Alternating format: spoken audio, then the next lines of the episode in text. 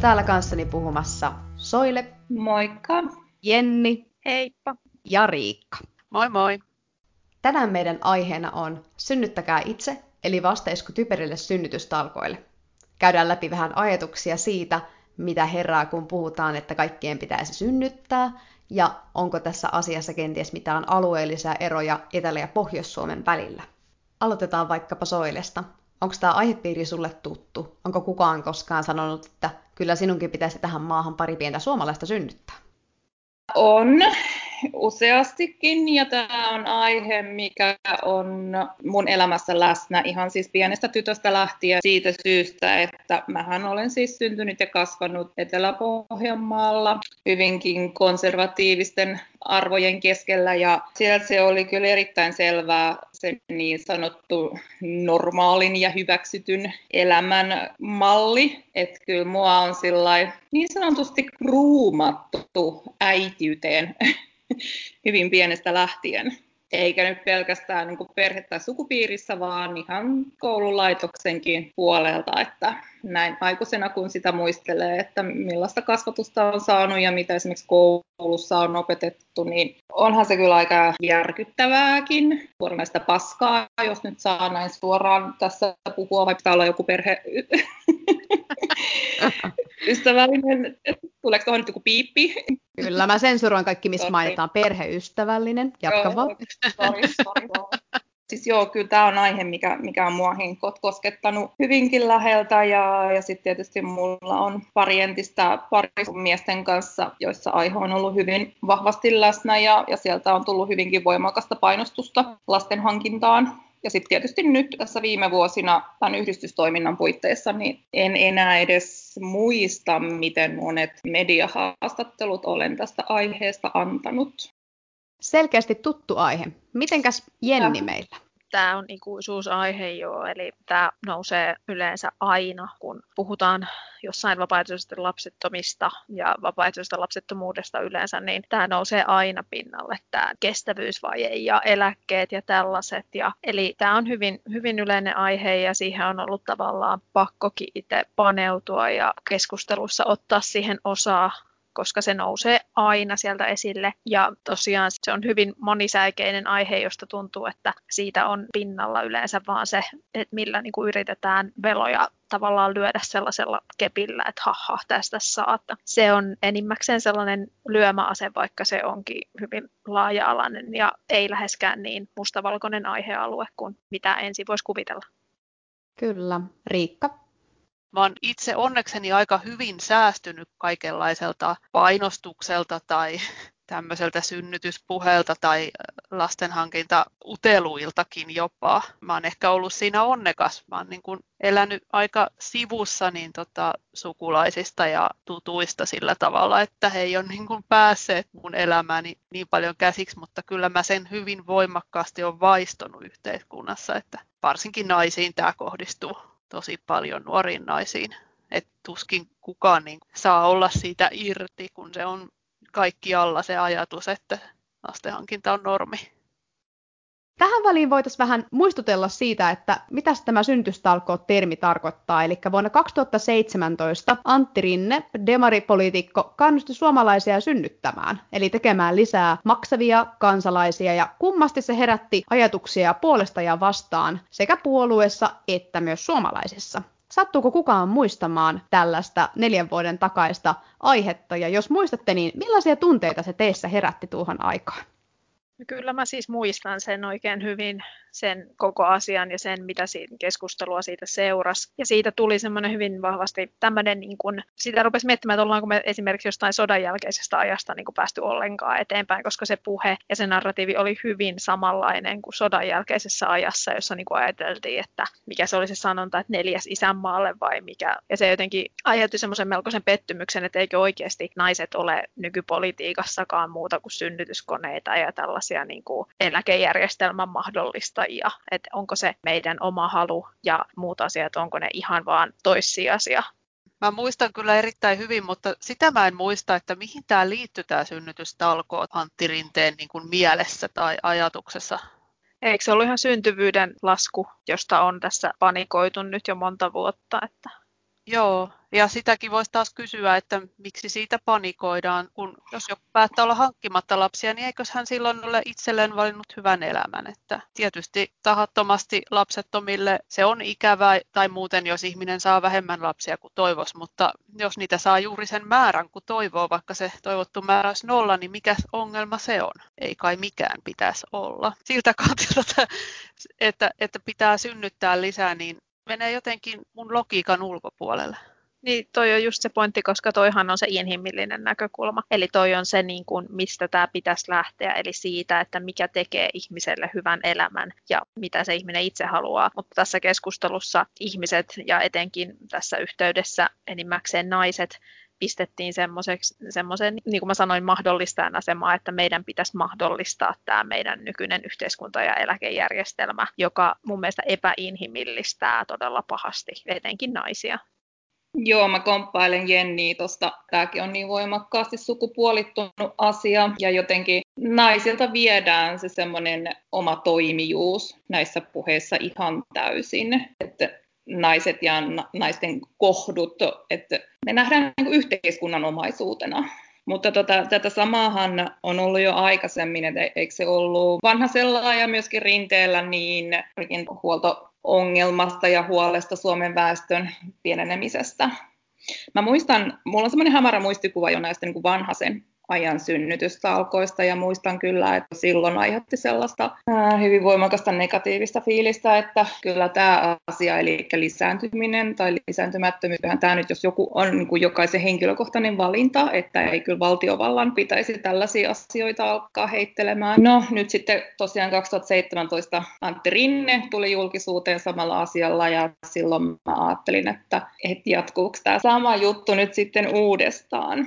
Et jotenkin semmoinen hyvin, hyvin epäuskonenkin fiilis siitä ainakin mulle tulee, että miten voidaan modernissa hyvinvointiyhteiskunnassa, missä niin voimakkaasti liputetaan tasa-arvon puolesta, ainakin juhlapuheissa, miten sit voidaan heittää tällaisia niin jotain 50-lukulaisia ajatuksia ilmoille? Se on hyvä kysymys. Ja mä mietin kanssa, että mistä tämä kaikki alkaa? Minkä ikäisinä, missä vaiheessa meidän ruvetaan puhumaan siitä, että meidän pitäisi synnyttää? Sattumalta muistaako teistä kukaan, että milloin joku sanoo teille ensimmäisen kerran, että nyt sunkin tulisi tehdä tähän maailmaan joku lapsukainen?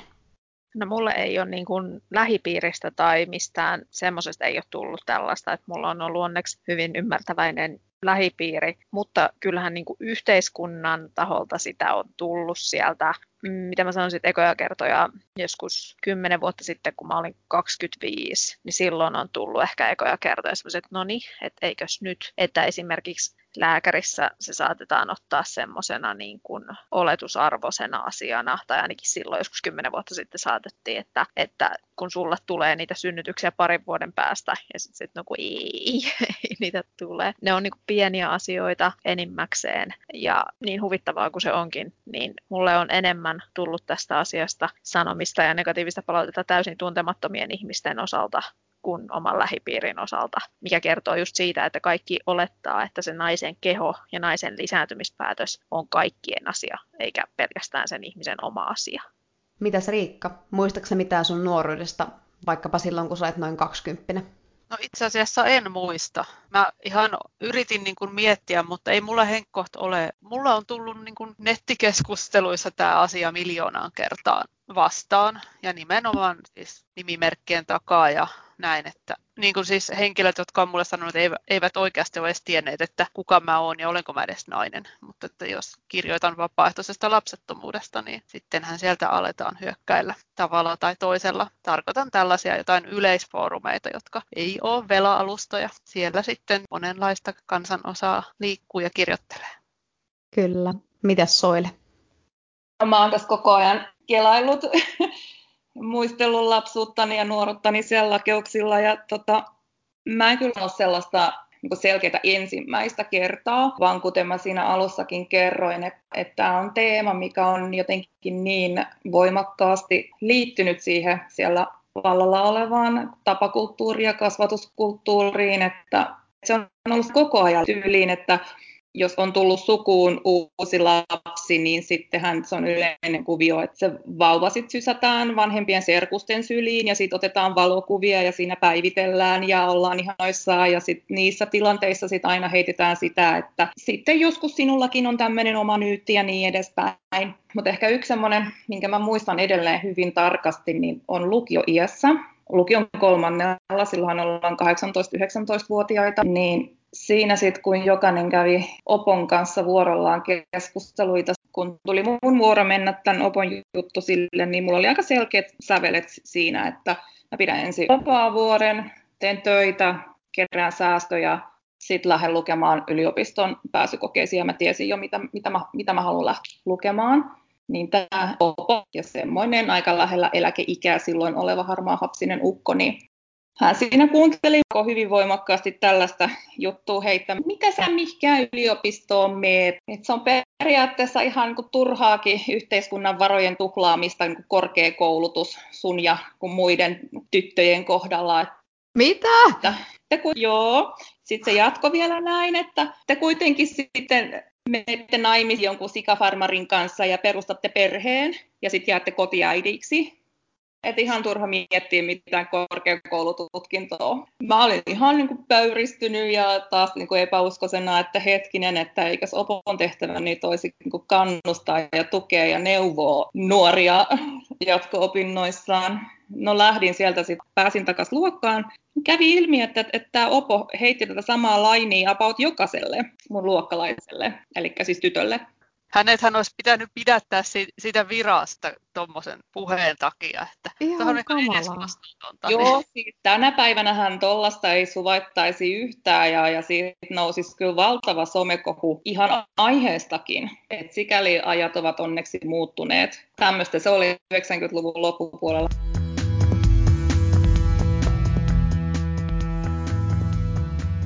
Tästä tulikin juuri mieleen. Me olemme paljon jutelleet juuri Etelä-Pohjanmaasta, mutta päästäänkö me matkaamaan jonnekin muuallekin päin Suomea? Kerrotko Jenni vaikkapa vähän sen sinun kotiseudustasi ja siellä he, mahdollisesti heränneistä ajatuksista? Onko sieltä tullut yhtään mitään kommenttia tähän aiheeseen suuntaan tai toiseen? No mähän on pääkaupunkiseudulta kotoisin. Mä oon syntynyt Vantaalla ja pääkaupunkiseudulla melkein kolmekymppiseksi asti. Ja en voi sanoa, että siellä olisi ainakaan semmoista niin kuin yleistä niin kuin sellaista ihan hirveän painostavaa ilmapiiriä sinällään, koska ihmisiä on moneen junaan ja näin. Mutta kyllä mä niin kuin kuitenkin tunnistan sen, että kun mä oon ollut teini-ikäinen vaikkapa, niin ei mulla ole ollut mitään samaistumispintaa kehenkään toiseen vapaaehtoisesti lapsettomaan. Ei, silloin ei vielä kirjoiteltu asiasta lehdissä tai siitä ei puhutu, niin kyllähän sekin niin kuin viittaa siihen, että se perhenormi on ollut vahva ihan yhteiskunnallisella tasolla. Mä, mä itse en koe, että mun kasvupaikkakunta olisi sinällään suuresti vaikuttanut asiaan, mutta kyllä niin kuin semmoinen y- yleinen yhte- yhteiskunnallinen ilmapiiri on, on tuntunut myöskin mun kotipaikkakunnalla. Mitäs Riikka? Mistä päin sä oot ja millaisia kokemuksia sulla on sitten sieltä?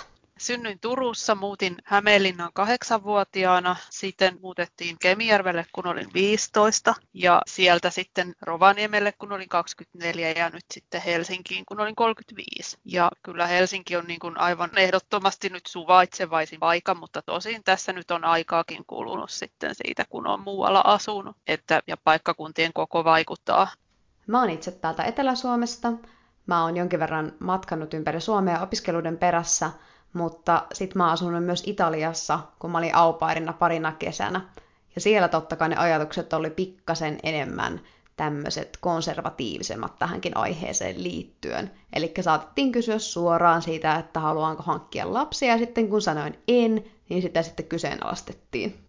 Oletteko te kenties koskaan matkailleet ja jutelleet joidenkin ulkomaalaisten kanssa näistä asioista?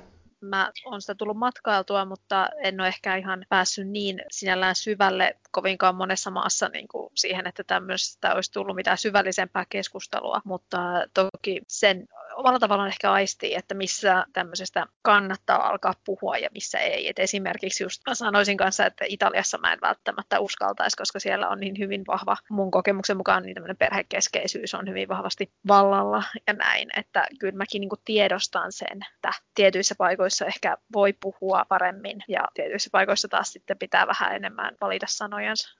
Mähän tein sen päätöksen, kun mä rupesin heidän kanssa juttelemaan, eli mä halusin avartaa heidän maailmankuvaa ja kertoa, että vaikka mä olen opettaja ja vaikka mä tulen hyvin toimeen lasten kanssa, niin mä voin siltikin tehdä tämmöisen hyvin radikaalin päätöksen, että mä koskaan itse halua hankkia itselleni omia lapsia ja se on ihan ok. Ja toihan on tosi siis hienoa sinällään, että sä oot ottanut sen asian puheeksi. Just, ja just se, että sä oot ollut niin tavallaan pitkään ja läheisesti tekemisissä heidän kanssaan, että tämmöisestä pystyy luonta, niin kuin luontevasti puhumaan, kuin se, että jos sä oot viikon jonkun ihmisen kanssa, niin se ei välttämättä mene hirveän syvälliseksi se keskustelu. Eli onhan toi niin kuin tosi hienoa, että sitä asiaa on sielläkin saatu tuotua esille ja siitä on saatu hyvää keskustelua siinä perheessä.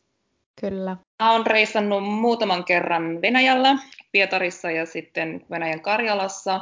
Viimeisimmästäkin reissusta varmaan kohta jo kymmenisen vuotta, mutta muistan kyllä sen, että miten voimakkaasti se on se hyvin patriarkaalinen yhteiskunta Venäjä ja, ja just perhekeskeinen. Että jossain majapaikoissakin siellä sitten jossain illanistujaisissa, niin kyllä sieltä niin hyvin nopsaan kysyttiin sitä, että, että oletko naimisissa, onko lapsia ja niin edespäin. Siihen aikaan mä en, mulle ei vielä itsellä ollut niin voimakkaana tämä vela-identiteetti, mutta muistan kyllä sen, että se kysymys tuntui tosi televalta ja yrkistä keskustelua saamaan mahdollisimman nopeasti pois siitä aiheesta, mutta ehkä senkin takia, että kun mä tiesin, että silloin se oli kuitenkin niin voimakkaasti semmoinen fiilis, että ei, niin mä tiesin, että, että Venäjällä ei nyt välttämättä ehkä kannata tästä aiheesta alkaa kauhean voimakkaasti puhumaan. Mutta viimeisimmät reissut Islannissa, niin siellä mä sitten ystävystyin yhden Airbnb-hostini kanssa ja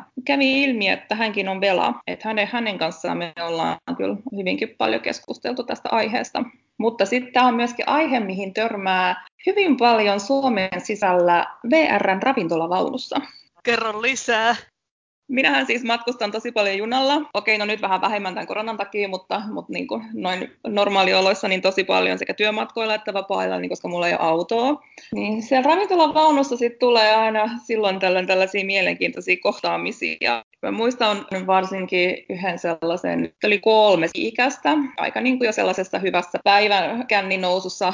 Se vaunu oli aika täynnä, että mä oli pakko sitten mennä istuun siihen samaan pöytään, kun ei ollut muualla tilaa. Sitten siinä alkoi mulle juttelee ja se kysymys sieltäkin sitä aika nopsaan tuli, että onko naim- ootko naimisissa ja onko lapsia. Ja kun mä heille sanoin ihan suoraan ja rehellisesti, että ei, että olen vapaaehtoisesti lapseton, niin uhu, mitä synnytyspropagandaa sitten sieltä alkoi alko tulemaan. Et näihin juttuihin voi törmätä välillä niin kuin hyvinkin yllättävissä tilanteissa, sen olen huomannut. Oliko mieshenkilö, joka alkoi puhumaan sulle? Juu, siis se, se oli siis semmoinen kolmen keski-ikäisen miehen porukka siinä pöydässä, ketkä siinä alkoi sitten puhelemaan ja kovin kannustivat menemään naimisiin ja hankkimaan lapsia ei kai kellään ollut mitään semmoista ajatusta, että no minähän voin uhrautua tämän lapsen isäksi.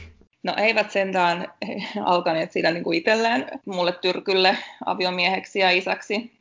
Mikäs on semmoinen kamalin kommentti tai teko liittyen siihen, että se on joskus pakotettu hankkimaan lapsia ja synnyttämään? Mä voin aloittaa. Mä olin suunnilleen 17 ja mun silloinen poikaystävä oli samanikäinen. Ja hän sitten oli kovasti sitä mieltä, että meidän pitää tehdä lapsi yhdessä, jos ei nyt, niin ainakin todella pian. Ja hän rupesi mua uhkailemaan tällä tavalla, että mä syön sun ehkäisypillerit tai mä laitan ne piiloon, että sä tuut raskaaksi mulle. Ja mä tässä vaiheessa en ollut vielä sata varma siitä, että olenko mä vela, mutta pelkästään toi ajatus kuulosti jo ihan kamalalta. Ja onneksi hän ei sitä tehnyt. Kyllä, jos sä niin mietit, että, että rinnastettaisiin johonkin muuhun, että joku sanoisi sulle, että jos vaikka ihminen vaikka sairastaisi diabetes, että mä piilotan sun diabeteslääkkeet, niin, niin sehän olisi aivan väkivaltaa ja murhan yritys ja ties mitä. Ja siis okei, okay, joo, e-pillerit ei nyt välttämättä ole niin kuin elämää ylläpitäviä lääkkeitä, mutta se, että sä yrität pakolla ottaa lääkkeet sun kumppanis semmoisia lääkkeitä, mitä hän tarvitsee pois sun kumppanilta, niin onhan se nyt valtavan väkivaltaisesti sanottu. Joo, sillä kaverille ei todellakaan ollut kaikki inkarit kanootissa. Ja e-pillerit ei ole elämää ylläpitäviä, vaan elämää estäviä lääkkeitä. Voisin tähän oikeastaan. Toisaalta, mutta toisaalta sun elämää ylläpitäviä. No joo, sä... kyllä. Aivan, mun, elämään, mun elämään, koska mä olisin kuollut, niin. jos mä olisin tullut raskaaksi sen ikäisenä. Toisin kuin rakas pikkusiskoni, joka sitten tuli ja päätti pitää lapsen. Se, on, se oli ei hänen sentään samalle miehelle. No ei herra Huhu, ei, ei, ei. Mutta niin sitä on erilaisia elämänpolkuja. Joo, kyllä, mutta ei sentään samalle. Ei siis tarvitse olla yhtä dramaattisia kuin mulla on, mutta tuleeko teille mieleen mitään tämmöistä synnyttämistalkoisiin pakottamisesta tai tuputtamisesta? Mitä Sienni? Kyllähän niin kuin on tullut elämän varrella kaikenlaista eteen. Et muutama, mikä tulee tälle äkkiseltään mieleen, on ollut just, kun on ollut joskus nuorempana on ollut poikaystävä, jonka, jolle on niin kuin tehnyt selväksi, että joo, minä en lapsia halua, nyt enkä tulevaisuudessa. Ja sitten joo joo, se on ihan fine, että ei ole niinku mikään ongelma ja näin. Ja sitten on mennyt jonkun aikaa ja sitten on yllättäen ruvennut tulemaan puheeseen tämmöisiä, eikö olisi ihanaa, jos meillä olisi yhteinen vauva, eikö olisi kauhean ihanaa. Sitten oot siinä silleen, että mitä hän nyt helvettiä, että mä olen sanonut, että mä en halua. No en mä nyt ajatellut, että sä sitä silleen tarkoitit, että et, et munkaan kanssa. No. Joo, siis mullakin oli, oli justiinsa yksi kaveri sitten vähän myöhemmin, mutta olimme kumminkin aika silleen ja jonkin verran vakavissamme oltiin ja sitten hän oli alkuun just tämmönen ehkämies. Mä aina sanon, että ehkä miehet on myöhemmin kyllä miehiä, mitä tulee aiheeseen. Nyt saa joku, joku pistää mulle vastaan, mutta mä oon törmännyt pelkästään ehkä kyllä miehiin. Tämä koisenen kaveri oli aluksi sille, että joo, ei, kun mä haluan seikkailla ja nähdä maailmaa, ei mä niitä välttämättä tosiaan tiedä, haluunko mä. Ja sitten siinä meni joku vuoden päivät ja sitten sillä oli kaksi iskoa ja ne molemmat tuli siinä aikana raskaaksi. Ja eiköhän tämä kaveri sitten sano, että kun musta tulee isä ja mä olin, että ei. Ja se oli sitten siinä ja sitten siitä meni varmaan viikko tai kaksi, niin mä sanoin, että eiköhän tämä nyt ollut tässä. Että jos sinä haaveilet tulevasi isäksi, niin se on täysin ok, mutta kyllä mua vähän suretti, kun se oli kumminkin kiva, niin sit, että se ei ollutkaan vielä. Toihan mm. se on just se, niin kuin, että tavallaan että se on niin, kuin niin molempien ajan haaskausta, jos se toinen ihminen ei kuuntele sua ja kunnioita sitä sun näkemystä, koska et, ei siinä oikein pääse kompromissiin siinä asiassa. Että jos toinen haluaa ja toinen ei, niin siinä ei oikein ole sellaista kompromissia, missä niin kuin voitaisiin päästä molemmat tyytyväiseen tilanteeseen. Niin mun se on aivan naurettavaa, että toista ei kuunnella. Ja se kertoo just siitä, niin kuin, katsotaan, että voidaan kävellä toisen näkemyksen yli että koska se oma näkemys edustaa sitä enemmistöä, niin totta kai sä voit kävellä sen toisen yli ja vähätellä sen ihmisen omaa näkemystä. Mutta sitten toinen tämmöinen, mikä on pikkasen, no en mä tiedä voiko sanoa, että menee ihon alle, mutta se on niinku pöyristyttänyt, että miten näin voi ajatella. Mulla on kommentoitu joskus, kun mä olen ainoa lapsi, niin se tarkoittaa siis, että mun vanhemmille ei tule lapsenlapsia, kun minä en niitä hanki ja näin. Ja molemmat ovat oikein ok tämän asian kanssa, mutta mulla on ihan täysin vento vieras ihminen, joka kuuli, että mä en halua lapsia, niin on sanonut, että sähän pilaat sun vanhempien elämän, kun sä et tarjoa niille tätä isovanhemmuuskokemusta.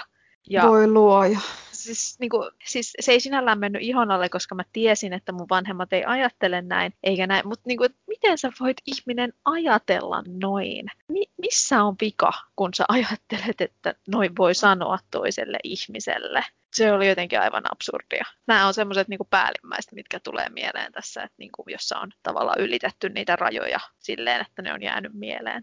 Mä oon kiinnostunut kuulemaan Soilen kokemuksia. Joo, mullakin on tarinoita huonoista parisuhteista ja painostavista poikaystävistä. Ikävä kyllä olen kahdesti ollut sellaisessa suhteessa, missä mua on yritetty painostaa lääntymiseen ja kumpikin mies on haukkunut minua hullu, kun en halua lapsia. On aika kova syytös sanoa jotain hulluksi sen takia, että, että ei halua lapsia. Tai siis, no totta kai se nyt olisi kova syytös, oli, oli se syy sitten mikä tahansa tai niin kuin kohde, mitä mihin sitä heitetään. Mutta sitten toinen tällainen hyvin sanoin, niin ikävä kokemus liittyy sterilisaatiolähetteen hakemiseen. Mulla siis ehdot täytty, olin täyttänyt 30 ja Mikkonelle, niin sitä lähetettä hakemaan, niin hän tyrmää mut ihan täysin. Hän korottaa ääntään ja alkaa siihen hyvin voimakkaasti mulle puhelemaan tämmöistä, että, että sinun jos kenenkä pitäisi lisääntyä, että kun sä oot noin pitkä ja sulla on selkeästi ne fysiik, siellä mun terveystietoja tsekkailee tässä samalla, niin olen myöskin täysin terve. Ja en mä voi mikään tyhmäkään olla, kun mä olen korkeakoulutettu. Eli se on syy hankkia lapsia, niin. Joo, eikö toi nyt haiskahda aika voimakkaasti tällaiselle tietynlaiselle niin kuin rodun jalostusajattelulle, että, että kun mm-hmm. tietyt speksit jollain ihmisellä täytyy, niin sitten hänen jos kenenkä täytyy lisääntyä, että saadaan niitä hyviä geenejä eteenpäin, hyviä ominaisuuksia eteenpäin. Mua kiinnostaisi tuossa kohtaa, että onko tämä toiminut toisinpäin, että jollekin ihmiselle, joka ei ole täyttänyt näitä hänen mielessään olevia kriteereitä, niin sitten on niin kuin, tyrkytetty sitä sterilisaatiota. Että mutta sitten tähän tyrkytetään usein, jos joku on jo saanut vaikkapa neljä lasta, niin sitten on vähän sellainen, että olisiko jo aika. Tätäkin voi vähän kyseenalaistaa sitten taas, että jos oikeasti jonkun toivottu lapsiluku on vaikka se kuusi lasta, niin miksi hänelle pitäisi tyrkyttää neljän lapsen jälkeen sitä, että ei nyt enempää. Yhtä, toisaalta taas juuri, että jos jollain on nolla lasta, niin miksi hänelle pitäisi tyrkyttää yhtä, jos se nolla on se toivottu. Kyllä, jokaisella on se oma lapsiluku. Onko Riikka sulla mitään kokemuksia mistään ikävistä kommenteista synnyttämisen pakottamisen suhteen tai mitään tämmöisiä ikäviä ex-kumppanikokemuksia? No mä oon taas jälleen kerran nyt siinä onnellisessa asemassa, että ei, ei oikeastaan, että mulla ei ole niinku suoraan ollut mitään tollasta. Olen säästynyt siltä ja ehkä voisi ajatella vähän niinkin, että kukaan mies ei ole koskaan millään tavalla mulle sanonut tai ehdottanut, että haluaisi mun kanssa hankkia lapsen, siis ei hyvällä eikä huonolla tavalla. Onko sattumaa vai onko musta jotain, joka saa vaikuttamaan siltä, että ei pitäisikään olla äiti. Että ehkä tästä pitäisi olla ylpeä. Ehdottomasti sulka hattuun. Siis todellakin, koska no nyt mä tälle vähän jo niin kuin jaksan naureskellakin, että kuinka paljon itse on kohdannut tätä painostusta ja uteluita ja typerikommentteja ja kaikkea tällaista, että onko mussa sitten joku semmoinen piirre ulkoisin, mikä, mikä jotenkin huutaa, että toi, on, toi olisi hyvä lisääntyjä tai jotain muuta vastaavaa. Onko mulla niin sanotusti joku synnyttäjälanteet tai jotain muuta vastaavaa, että et kun mä olen niin paljon tätä kohdannut, että et miksi se on näin tuosta synnyttäjälanteesta tuli mieleen, siis mähän on siis tämmöisenä leveälantioisena ihmisenä, niin mulle on kommentoitu, että menee ihan hukkaan noin sun synnyttäjälanteet.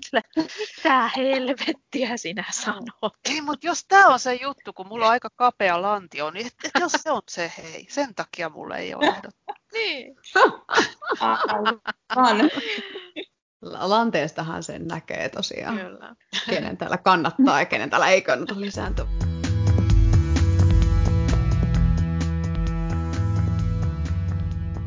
Aika hurjia kokemuksia tuntuu, että melkein meistä jokaisella on siihen, että meitä on kannustettu hankkimaan lapsia. Mutta faktahan on se, että koska me olemme vapaaehtoisesti lapsettomia, niin mikään tämmöinen kannuste tai muu vastaava ei tehoa meihin.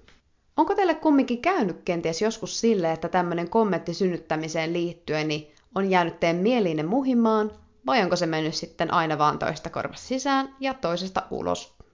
Kyllä ne on ainakin mulla tietty tapaa jäänyt mieleen ja, ja siis kyllä mä uskoisin, että mä tulen ne varmaan lopun ikäänikin muistamaan. Mutta se on sitten eri asia, että annanko mä niiden enää vaikuttaa muhun vai en. Aikaisemmin mä olen, olen just ottanut sitä niin tarjottua häpeää vastaan ja alkanut sitten just moittimaan itseäni niin huonoksi naiseksi ja huonoksi tyttöystäväksi ja ties mitä, koska nyt vaan satun tuntemaan niin, että et en halua lapsia että kun se on ollut jotenkin niin, niin syvällä se semmoinen automaatio siihen lisääntymiseen.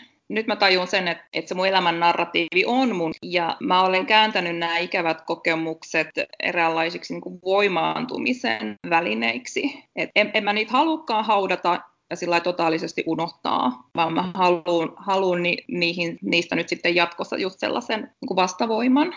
Mä voin tuosta silleen kompata, että mäkin joskus teini-iässä, kun mä niin kuin pohdin tätä asiaa, niin mä ajattelin, että okei, että tämä vika on mussa ja tavallaan, että minä olen tässä se ongelma. Mutta sitten mitä enemmän tätä asiaa on pohtinut ja mitä enemmän on keskustelua käynyt toisten ihmisten kanssa ja etenkin just tämä yhdistystyö, mitä on tässä nyt tehnyt, niin, niin se on taas saanut ihan täysin niin semmoisen 360 asteen käännöksen tekemään. Eli tavallaan nykyään mitä enemmän mä kuulen näitä kommentteja, niin sitä enemmän mulle tulee sellainen niin sanotusti militantti asenne, että niin kuin just ton takia, just ton takia me tehdään tätä työtä, että te ette enää jatkossa saisi, tai no jokainen saa kommentoida, mutta että sit se ei olisi enää normi, että te voitte kommentoida meidän asioita ihan tuosta noin vaan. Eli se on niin kuin kokenut semmoisen täyskäännöksen se mun asenne tähän asiaan. Kyllä. Kyllä mäkin voi sanoa, että kaikenlaiset hölmöt kommentit oikeastaan vaan niin kuin on vahvistanut tätä mun identiteettiä ja saanut mut tuntemaan enemmän iloa siitä, minkälainen mä olen ja että mä osaan ja pystyn ja haluan ja kaikkea näin niin kuin elää silleen juuri mitä mä olen. Ei ne niin kuin, tavallaan tässä on nyt niin kuin kehittynyt panssari tai semmoinen suoja sille, että se on aivan sama, että mitä sieltä heitetään, että kaikenlaista kommenttia saa kuulla, ehkä välttämättä ei niinkään itseeni kohdistuen, mutta yleisissä keskusteluissa, että ainahan se on tätä, että lapset on se elämän tärkein asia ja äitiys on tärkeintä ja lasten rakkaus ja äidin rakkaus ja kaikkea tämmöistä, niin koko ajan se on vähän niin kuin sitä samaa mantraa, erityisesti naisia kohtaan koko ajan ja näin, että eipä se oikeastaan niin kuin hetkauta enää. Mä ehkä voi sanoa, että mä niin kuin olen jopa saanut, kun joskus tosiaan paljon paljon nuorempana, niin ne keskustelut on voinut olla niin kuin hyvinkin kiusallisia ja on kokenut, että mä en halua puhua tästä, mutta siinäkin mulla on tapahtunut sellainen täyskäännös, että jos joku aloittaa tämän keskustelun mun kanssa tai jotain, nyt kun asiasta on ollut tavallaan tietoinen näin pitkään ja yhdistystoiminnan takia on paljon fakta-asioitakin tullut esille ja niitä on jäänyt mieleen. Ja kun mä tiedän, että mä tiedän tästä asiasta aika paljon, omaan kokemukseni kautta sekä ihan niin kuin tilastojen ja muiden tämmöisten asioiden kautta, niin musta on ihan jopa kiinnostavaa haastaa se ihminen, että miksi näin? Tiedätkö, että toi sun väitteesi ei ole tosi, ja tämä ja tämä todistaa sen tai näin. Että tavallaan se semmoinen niin mun häpeä siitä asiasta on poistunut kokonaan, mikä on tosi kiva asia sinällään, koska ei, ei häpeä tee ihmisille hyvää millään tavalla.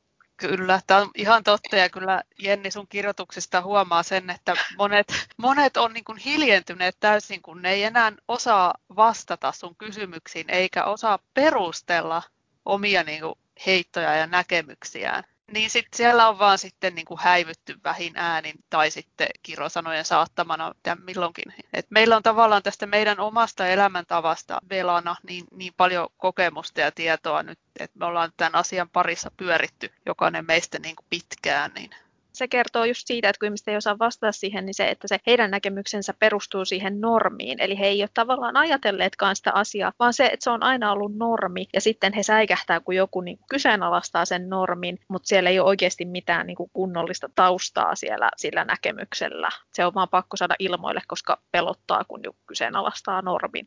Ehkä tämä on vieläkin niin pelottavaa, että jotkut jää vapaaehtoisesti lapsettomiksi, että siinä ehkä iskee sellainen tietynlainen paniikki joillekin, että mihin tämä maailma nyt on menossa, että kohtahan tässä kaikki ja jättää lapset tekemättä ja, ja suomalaiset kuolee sukupuuttoon ja tämmöistä. Kyllä. Joo, ja mua kiinnostaisi oikeastaan niin tietää, että mikä siellä on siellä, että mikä se on se tunne siellä taustalla. Mitä se ihminen ajattelee sillä hetkellä, kun se sylkee ne kommentit tonne nettiin tai toisen nenälle tai näin. Että mikä se on se tunne? Onko se pelko, onko se katkeruus siitä, että ei ole ehkä itse osannut tehdä oman näköisiä valintoja, että mikä se tunne on? Musta olisi kiva ihan hetkeksi päästä sellaisen ihmisen pään sisään, kun se laukoo näitä kommentteja, että mikä, mikä se on se, mm. mistä se lähtee. Joo, mulle tuli tässä yhtenä päivänä mieleen sellainen mahdollinen vertauskuva, mihin ehkä voisi tätä verrata tunnemielessä, mitä jotkut tuntee, kun homoseksuaalit, varsinkin miehet, saa aika paljon edelleenkin tietysti kommentteja ja vaikka tilanne ei enää ole niin paha kuin ennen, niin tavallaan siinä on se, että tietynlaisia heteromiehiä sitten suututtaa kovasti se, että jotkut miehet on homoja sen takia, että he tavallaan homomiehet niin kuin irtaantuu tai siis luonnostaan ovat irralla, irrallaan sellaisesta niin siitä järjestyksestä, missä niin kuin taistellaan niin kuin naisresursseista ja he ei ole niin kuin mukana siinä ollenkaan siinä pelissä. Niin tässä on joku samanlainen juttu, että kun vapaaehtoisesti lapsettomat on irtautuneet siitä, että me ei hankita lapsia, jotenka meillä ei ole niin kuin elämässä sitä juttua, että no millaisia meidän lapsista tulee, miten ne lapset niin kuin muokkaa sen elämän syklin ja kaiken siinä elämässä, niin me ollaan niin kuin irtauduttu siitä. Tässä on iso palanen ja me ei oteta sitä meidän elämään. Siirretään se syrjään, ei osallistuta siihen laikaan. Se jotenkin suuttuttaa joitain ihmisiä tietyllä tavalla. He kokee, että se on niin kuin loukkaus heitä kohtaan, kun me ei olla mukana siinä samassa pelissä, jossa kuuluu toimia niin, että kun sä aikuistut, ja sulla on parisuhde, niin sitten ne lapset tulee siihen ja niihin käytetään hirveästi resursseja, koska lapsethan vie aikaa ja rahaa ja voimavaroja. Kun jotkut ihmiset vaan kylmästi irtautuu siitä ja ovat vielä tyytyväisiä omassa elämässä ja ovat vielä sillä, että mä oon onnellinen, hitsi, kun mun ei tarvitse pelata tätä peliä eikä olla tässä mukana ja mulla ei ole niitä lapsia, niin sitten joillain kiehahtaa, että tämähän on epäreilua. Sitten alkaa tämä syyttäminen vapaamatkustajaksi ja muuta vaikka lapsettomat henkilöt aika usein kyllä niin kuin yhteiskunnan mielessä tällä tavalla niin kuin maksavat enemmän kuin saavat. Jos tämmöinen fakta tuodaan joillekin ihmisille esille, niin sitten vielä ollaan vielä kärttysämpiä tästä asiasta. Ja perustellaan sitten sitä niin, että no, kun ette tee niitä uusia veronmaksajia, niin te olette sitten niitä huonompia tyyppejä. Eli tämä käy johonkin arkaan paikkaan joillakin, jotka on ehkä ajatelleet, että tämä on se juttu, mitä kuuluu tehdä. Ne lapset kuuluu tehdä, ne kuuluu kasvattaa, niihin kuuluu panostaa. Jos et tee sitä, niin olet jotenkin vääränlainen. Ehkä heille ei ole tullut mieleen, että se ei ole pakollista, niin kuin ihan oikeasti tosissaan pakollista, että voisi sanoa, niin kuin, että minä en osallistu tähän. Oikeastaan tosi moni asia elämässä on sellainen, että ne ei ole ihan oikeasti tosi pakollisia, vaan vapaaehtoisia. Mm. Niin, tuossa on ehkä just se hyvä pointti, että jos mietit, että sä oot itse rämpinyt jossain suossa viisi tuntia, ja sitten sä huomaat, että siinä vierestä on mennytkin semmoinen aika lailla helpompi polku ja, ja niin kuin joku onkin tajunnut käyttää sitä, niin onko siinä se, että sitten se vaan ärsyttää niin saakelisti, että se toinen on tajunnut käyttää sitä, niin sitten niin kuin iskee hirveä raivo. En nyt tietenkään sano, että kaikilla se on näin, mutta se on ihan totta, että tavallaan se, että kun jollain joku päättääkin kirjoittaa omat pelisääntönsä, niin se tuntuu monia ahdistavan kovasti ikään kuin meillä olisi jotain kirjoittamattomia sääntöjä yhteiskunnassa, miten kuuluu elää kyllähän meillä nimenomaan on ne pelisäännöt ja ne on juurikin niitä normeja. Ja velaus on yksi suuri normin purku. Keskisormi normeille. todellakin, todellakin. Mä allekirjoitan kyllä noin kaikki pohdinnat tuosta, että mikä siinä mahtaa sitten olla taustalla sille suuttumukselle. Jos ja kun joku kehtaakin tehdä toisenlaisen valinnan, niin mä oon sitä mieltä, että, että jos ihminen on aidosti tyytyväinen, ei nyt välttämättä edes tarvitse olla sellainen yltiö onnellinen omassa elämässään, mutta jos hän on niin perustyytyväinen siihen elämäänsä, on se sitten mitä, millainen tahansa ja mitä valintoja hän onkaan tehnyt, niin hänellä ei ole mitään tarve puuttua muiden erilaisiin valintoihin. Ehkä tästä olisi hyvä, hyvä myöskin keskustella, en mä tiedä, olisiko jollain psykologilla ehkä mahdollisesti jotain oikeasti tietopohjastakin näkemystä tähän, mutta näin mä sen olen omassa päässäni järkeillyt, että siitä se varmaan kumpuaa, että kun tajutaan, että hei, ei munkaan olisi ollut pakko tehdä näin niin kuin mä olen tehnyt.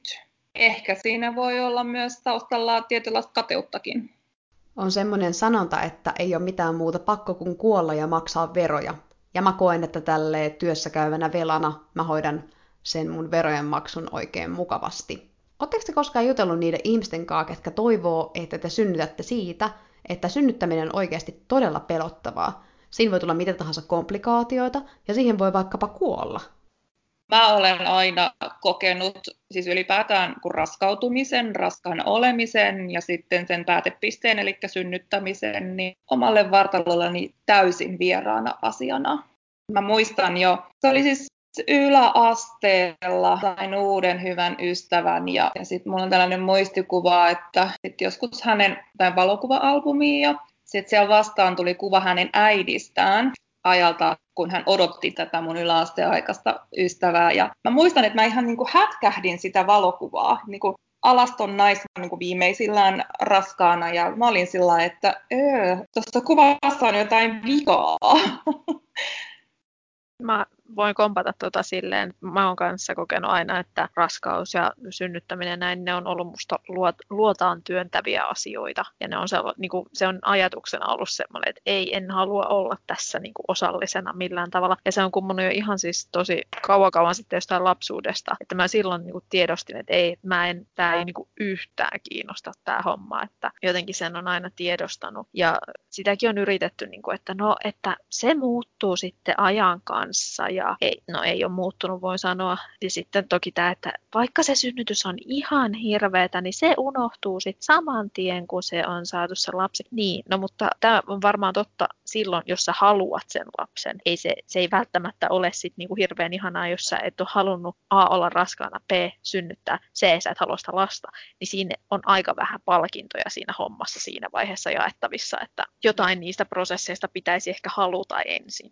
Toi on muuten ihan totta, kun mä, mä en ole kyllä hirveämmin synnyttämistä ajatellut ikinä, kun ei se silleen niin kuin mulle kuulu, mutta sen verran vaan, että no niin, että kauhean vaiva nähdään ja kärsitään hirveästi kipua ja muuta. Ja lopputuloksena on sitten saada jotain, mitä ei edes halua. Ja niin. semmoinen hirveä työleiri siinä sitten, ja sitten sulla on se mukula, ja sitten hoidat sitä sen 20 vuotta. Niin sekö siinä on nyt niin kuin se palkinto sitten kaikesta, niin se, se niin kuin näkisin vaivaa, jos olisi lopputulos jokin mieleinen, niin joo. Mulla on aina vaan ollut ajatuksena, että en halua tulla raskaaksi, koska se on asia, mitä en halua, niin enkä koskaan ajatellutkaan, että kään synnyttämisen asti pääsisin. Niin ei ole sitten tarvinnut ajatella sen enempää. Ja ylipäätään synnyttämiseen liittyy mun mielestä kaikkea todella ällöttävää ja raskaana olemiseen se, että painoa tulee kaikkialle, kuten kuulemma varpaisiinkin jopa, ja sitten on semmoinen olo koko ajan, että ihan kuin vatsa täynnä, ja loppuraskauden aikana napa voi pullahtaa ulospäin, mikä on musta todella ällöttävän näköistä, mutta siis en tietenkään sano sitä, totta kai kaikki, ketkä on raskana, niin hehkuvat upeata raskaushehkua, ja... mutta musta ei ole siihen, mä en vaan yksinkertaisesti pystyisi, että tsemppiä niille, ketkä siihen hommaan lähtevät. Siis mullahan on kokemus raskautumisesta. Se oli vahinkoraskaus, ehkäisypetti. Tiesin kyllä heti, heti mitä tulen tekemään, kun näin testin. Mutta mä jouduin odottamaan kaksi viikkoa pääsyä tyksiin. Olen Oho. ihan tota varma, että oli tahallinen veto, että ne laittoi mut odottamaan siinä toivossa, että mä muuttaisin mieleni ja pitäisinkin sen lapsen. No, mullehän ehti sitten tuon alkauden oireet. Se oli aivan järkyttävää ja kamalaa. Inhosin sitä oloa, mä inhosin mun vartaloa ja se vaan entisestään vahvisti sitä mun fiilistä, ei vain velaudesta, mutta myöskin sitä näkemystä, että, että se raskaus on, on todellakin mun ruumiille täysin vieras, ei toivottu asia, jopa väkivaltainen asia. Toi on, mä pystyn sen samaistumaan tuon hyvin, siis mä muistan niitä omasta lapsuudesta. Että niin mä en ollut edes hirveän vanha, mutta mulle selvisi, että mitä abortti tarkoittaa. Niin mä muistan, että mä olin hirveän helpottunut, että ai tommonenkin on olemassa, että jes, että niinku ihan mahtavaa, että jos mä joskus tuun raskaaksi, niin mä voin tehdä abortin. Ja siis se oli mulle semmoinen huhuh, niinku, koska siihen asti oli ajatellut, että kun ei vielä nyt ehkä ihan tajunnut, että miten nämä asiat silleen toimii, niin sitä ajattelin, että sitä vaan tulee raskaaksi ja sitten niinku, sille ei voi mitään ja sitten se vaan niinku, tapahtuu. Ja sitten kun mä kuulin, että on olemassa tämmöinen asia kuin abortti, niin sitten mä olin, että huhuh, että niinku, joku pakotie tästä hommasta on olemassa. Ja tosi tosi monia ihmisiä, joille mä oon kertonut tämän, niin tämä tuntuu hirveän järkyttävältä, että lapsi on ajatellut, että abortti on niin kuin hyvä asia, että ai kauhea, että sä oot tollasta, että oot sä ollut jotenkin ihan traumatisoitunut lapsi, mutta ei ihan tavallinen lapsi mä oon ollut, mä en vaan niin kuin halunnut koskaan olla raskaana ja se on ollut musta jo niin kuin luotaan työntävää jo lapsena. Ja se on jotenkin semmoinen, niin kuin mikä mulla on jäänyt mieleen ja, ja se, se tosiaan, jos haluaa järkyttää vähän konservatiivisempia ihmisiä, niin se tarina kannattaa aina iskeä pöytään. Hyvä, että otit tuon nyt puheeksi. Mulla tuli heti, heti tässä mieleen ne ajat, kun minä aloittelin seksielämää ja, ja aloin sitten syömään e-pillereitä, niin mun äiti oli aivan paniikissa koko ajan asiasta. Lähinnä siitä, että etten minä nyt vaan vahingossakaan raskaudu. Siis se multa säännöllisesti kysyi ja tarkasti, että olenko mä muistanut syödä niitä pillereitä. Sitten se stressasi sitä, että, että jos mä olin nyt syönyt samaa merkkiä tietyn aikaa, se alkoi stressaamaan siitä, että pitäisikö mun vaihtaa pillerimerkkiä sen takia, ettei se teho laannu ja sitten mä tulisin raskaaksi. Sillä oli ihan oikeasti niin voimakas pelko siitä, että, että mä nyt teini-ikäisenä tulisin raskaaksi. Olen nyt jälkikäteen niin ajatellut, että olisi ollut abortti vaihtoehto. Mutta ilmeisesti mun äidin päässä ei ollut sitä vaihtoehtoa. Näköjään se painostus ja toive ja tämmöinen niin siitä, että nainen raskautuu ja synnyttää, niin on hirveän voimakas, mutta sitä ei missään nimessä saa tehdä väärällä hetkellä. Sinunhan pitää olla sitten tietyn ikäinen ja tietynlaisessa suhteessa ja tietynlaisessa elämäntilanteessa ja silloin se pitäisi tapahtua. Mutta jos olet liian nuori tai liian vanha tai liian ei-parisuhteellinen tai jotain muuta, niin ei sitten saa tietenkään. Kovin selkeästi vähän niin kuin tulee tämäkin esille tässä. Niin käytännössä nainen ei voi koskaan tehdä mitään oikein tässä tämän asian tiimoilta, että teki niitä lapsia tai ei, niin se on aina jotenkin väärin. Siis tämä on aivan absurdi, että miten niinku suhtaudutaan siihen, että jos jollain on vain yksi lapsi. Mä muistan itse sellaisen, me ollaan oltu jossain sukulaisen häissä, mä oon ollut ehkä joku 10, 11 jotain siihen, jotain siihen pintaan, ja mun äidille on tultu luennoimaan, että etkö sä ymmärrä, että sun pitää tehdä lisää lapsia, sä voit vielä tehdä lisää lapsia. Eihän tosta lapsesta, tosta yhdestä lapsesta tule mitään, jos se on ainoa lapsi, sillä ei ole mitään tulevaisuutta ja se, se ei siitä ihmistä kasva, että kyllähän sun nyt pitäisi.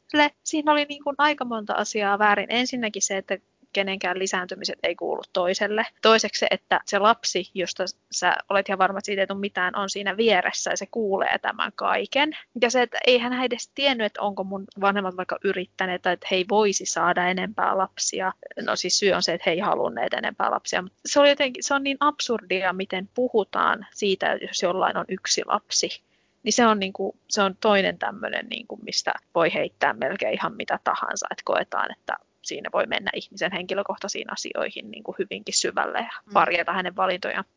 Mun mielestä oikein vaan puhutaan sen puolesta, että naisilta riisutaan kaikki päätäntävalta tässä asiassa. Se on nimenomaan hänen ruumiistaan. Että teet sä niin tai näin, aina tulee. Ja mun mielestä nyt tässä viime vuosi syntyvyyskeskustelussa on tullut hyvin selvästi esille se, että keiden toivotaan lisääntyvän. Ensinnäkin se on ollut hyvin heteropariskuntanormatiivista se koko keskustelu. Sukupuolivähemmistöt ja seksuaalivähemmistöt on, on jätetty ihan tyystin pois keskustelusta. Ja mun mielestä siinä on muutenkin semmoinen hyvin, hyvin voimakas piilonationalistinen viba näissä syntyvyyskeskusteluissa. Et jos ja kun nyt Suomeen niin kovin kaivataan lisää vauvoja, niin pitäisi alkaa keskustelemaan sit siitä, että mitenkä mahdollisimman monelle pystyttäisiin takaamaan se toivottu lapsiluku. Siis toi on ihan totta. Se mua ärsyttää suunnattomasti, että se keskustelu menee aina väärään, tai se huomio menee väärään osoitteeseen. Sitten ruvetaan miten, että no miten nämä vapaaehtoisesti lapsettomat saisi lisääntymään. No voin sanoa tälleen tämmöisenä niin patenttien vastauksena, ei mitenkään. Siirry seuraavaan aiheeseen. Ei tule tapahtumaan. Niin kuin just toi, että tavallaan keskittykää niihin, joilla esimerkiksi, että no haluaisin toisen tai kolmannen lapsen, mutta rahatilanne ei anna myöden tai muuten elämäntilanne on huono. Keskittykää siihen, että saatte niiden ihmisten elämää paremmaksi. Sieltä löytyy niitä niin kuin, mahdollisuuksia, mutta se, niin kuin ihmisen itsemääräämisoikeuden väh- mahdollinen vähentäminen tai siihen liittyvät ideat, ei, niillä tämä asia ei kyllä ratkea. Siis joo, olen itse nyt tässä jotenkin tullut siihen, että, että kun jotenkin jopa typerää se on loppujen lopuksi, jos ja kun me vastaillaan näihin syntyvyysohjelmakysymyksiin. Ja, ja niin kuin, mitä liikkuu sitten sellaisen toimittajan päästä, joka ensi töikseen soittaa Vela rylle nyt mielipiteitä ja, ja mahdollisia ratkaisuja asiaan? Mistä asiasta on soiteltu yhdistykselle? Melkeinpä no, kaikesta tässä aihealueessa voi sanoa, että on kyselty. Heti kun mä näin tämän Antti Rinteen synnytystalkoot jutun, niin mä tiesin lähteä odottamaan yhteydenottoja. Ja, ja moni... avattiin sähköposti silleen, no niin, nyt lähtee. Niin, niin. Ja, ja moni toimittaja nimenomaan ensi töikseen otti yhteyttä meihin, koska faktahan on se, että ei vapaaehtoisesti lapsettomiin vaikuta minkäänlaiset perhepoliittiset päätökset tai minkäänlaiset kannustimet. Me ollaan vapaaehtoisesti lapsettomia yhteiskunnassa mitä tahansa. Kyllä se keskustelu pitäisi kohdentaa juurikin niihin ihmisiin, ketkä toivoo lapsia, mutta syystä tai toisesta eivät joko saa tai sitten just miettivät ja, ja, ja ovat huolissaan erinäisistä asioista tukea pitäisi ohjata siihen suuntaan. Suomessaan esimerkiksi on edelleen niin laissa kielletty sijaissynnytys. Nyt siitä on taas alettu puhumaan, että pitäisikö siihen nyt tehdä muutoksia ja, jos, ja niin kuin miten se saataisiin sitten sellaiseksi mahdollisimman toimivaksi ja reiluksi ja eettiseksi systeemiksi. Mutta kyllä niitä, niitä keinoja siihen, että tänne saataisiin niitä paljon kaivattuja vauvoja, niitä on.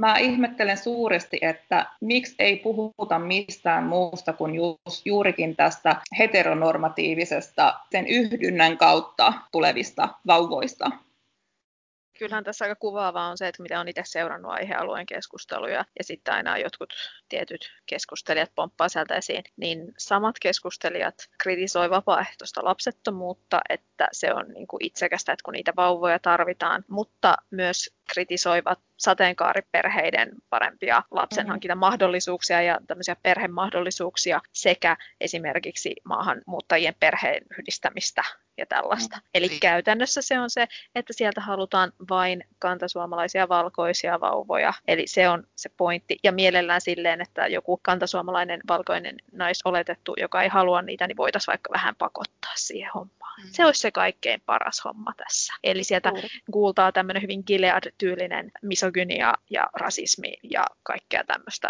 hirveätä. Niin, pitää osata lisääntyä oikein. Mm. Väärin lisäännytty, jos et ole tällainen niin. kantasuomalainen Kyllä. heteronainen iältäsi 23-40. Niin jos et ole sitä, niin ei, ei pitäisi mm. lisääntyä. Ja sitten kun päästään taas tähän rahapuoleen ja siihen, että tarvitaan niin lisää verorahoja ja näin, niin siihenkin kyllä löytyy keinoja. Että mitäs jos nyt vihdoin ja viimein pistettäisiin nämä niin veroparatiisissa suomalaisyritykset, että, että kyllä niitä muitakin keinoja on kuin vaan se, että yritetään patistaa niitä ihmisiä, ketkä ei halua lapsen synnyttämään. Ei siinä ole mitään järkeä.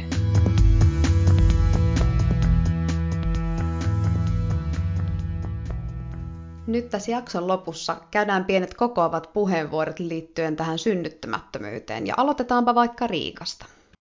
No synnyttämättömyys on hyvin tavallista.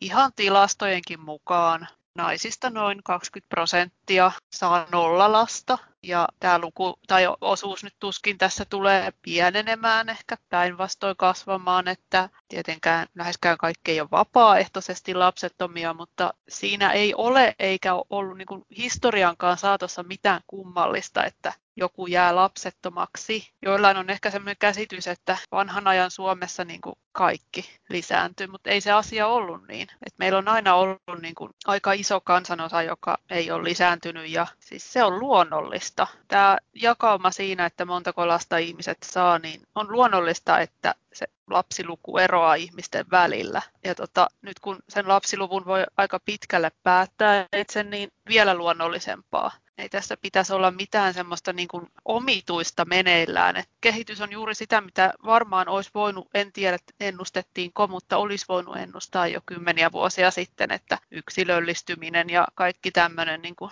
yhteiskunnassa ihmisillä on tosi paljon valinnanvaraa siinä, mitä he tekevät, mihin he käyttää vapaa-aikansa, minkälaisia elämänvalintoja tekee ja näin. Niin se, että oikeastaan toi lapsettomien osuus niin kuin itsessään on niin kuin noussut vaan vähän vuosikymmenien saatossa, eikä sillä kauhean radikaalisti edes, vaan aika iso osa naisia ja miehiäkin edelleen hankki sen kaksi lasta, niin enemmänkin voisi olla tästä yllättynyt, että se ei ole vielä muuttunut ainakaan mitenkään radikaalisti, vaan pysynyt tällaisena. Niin miksei niin kuin meidän nyt anneta olla sitten rauhassa? Ei tässä mitään hätää pitäisi olla kenelläkään.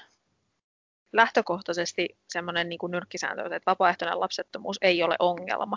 Se ei ole yhteiskunnallinen ongelma. Se, että meillä on mahdollisuus jokaisen itse valita itselleen sopiva tapa elää, on erittäin hyvä asia ja siitä meidän pitäisi olla pelkästään iloisia se ei ole millään tavalla ongelma. Eli jos haluat niin kuin pohtia, miten saisi enemmän lapsia tähän maahan, niin alo- aloita sitä ajatusketjua vapaaehtoisesti lapsettomista.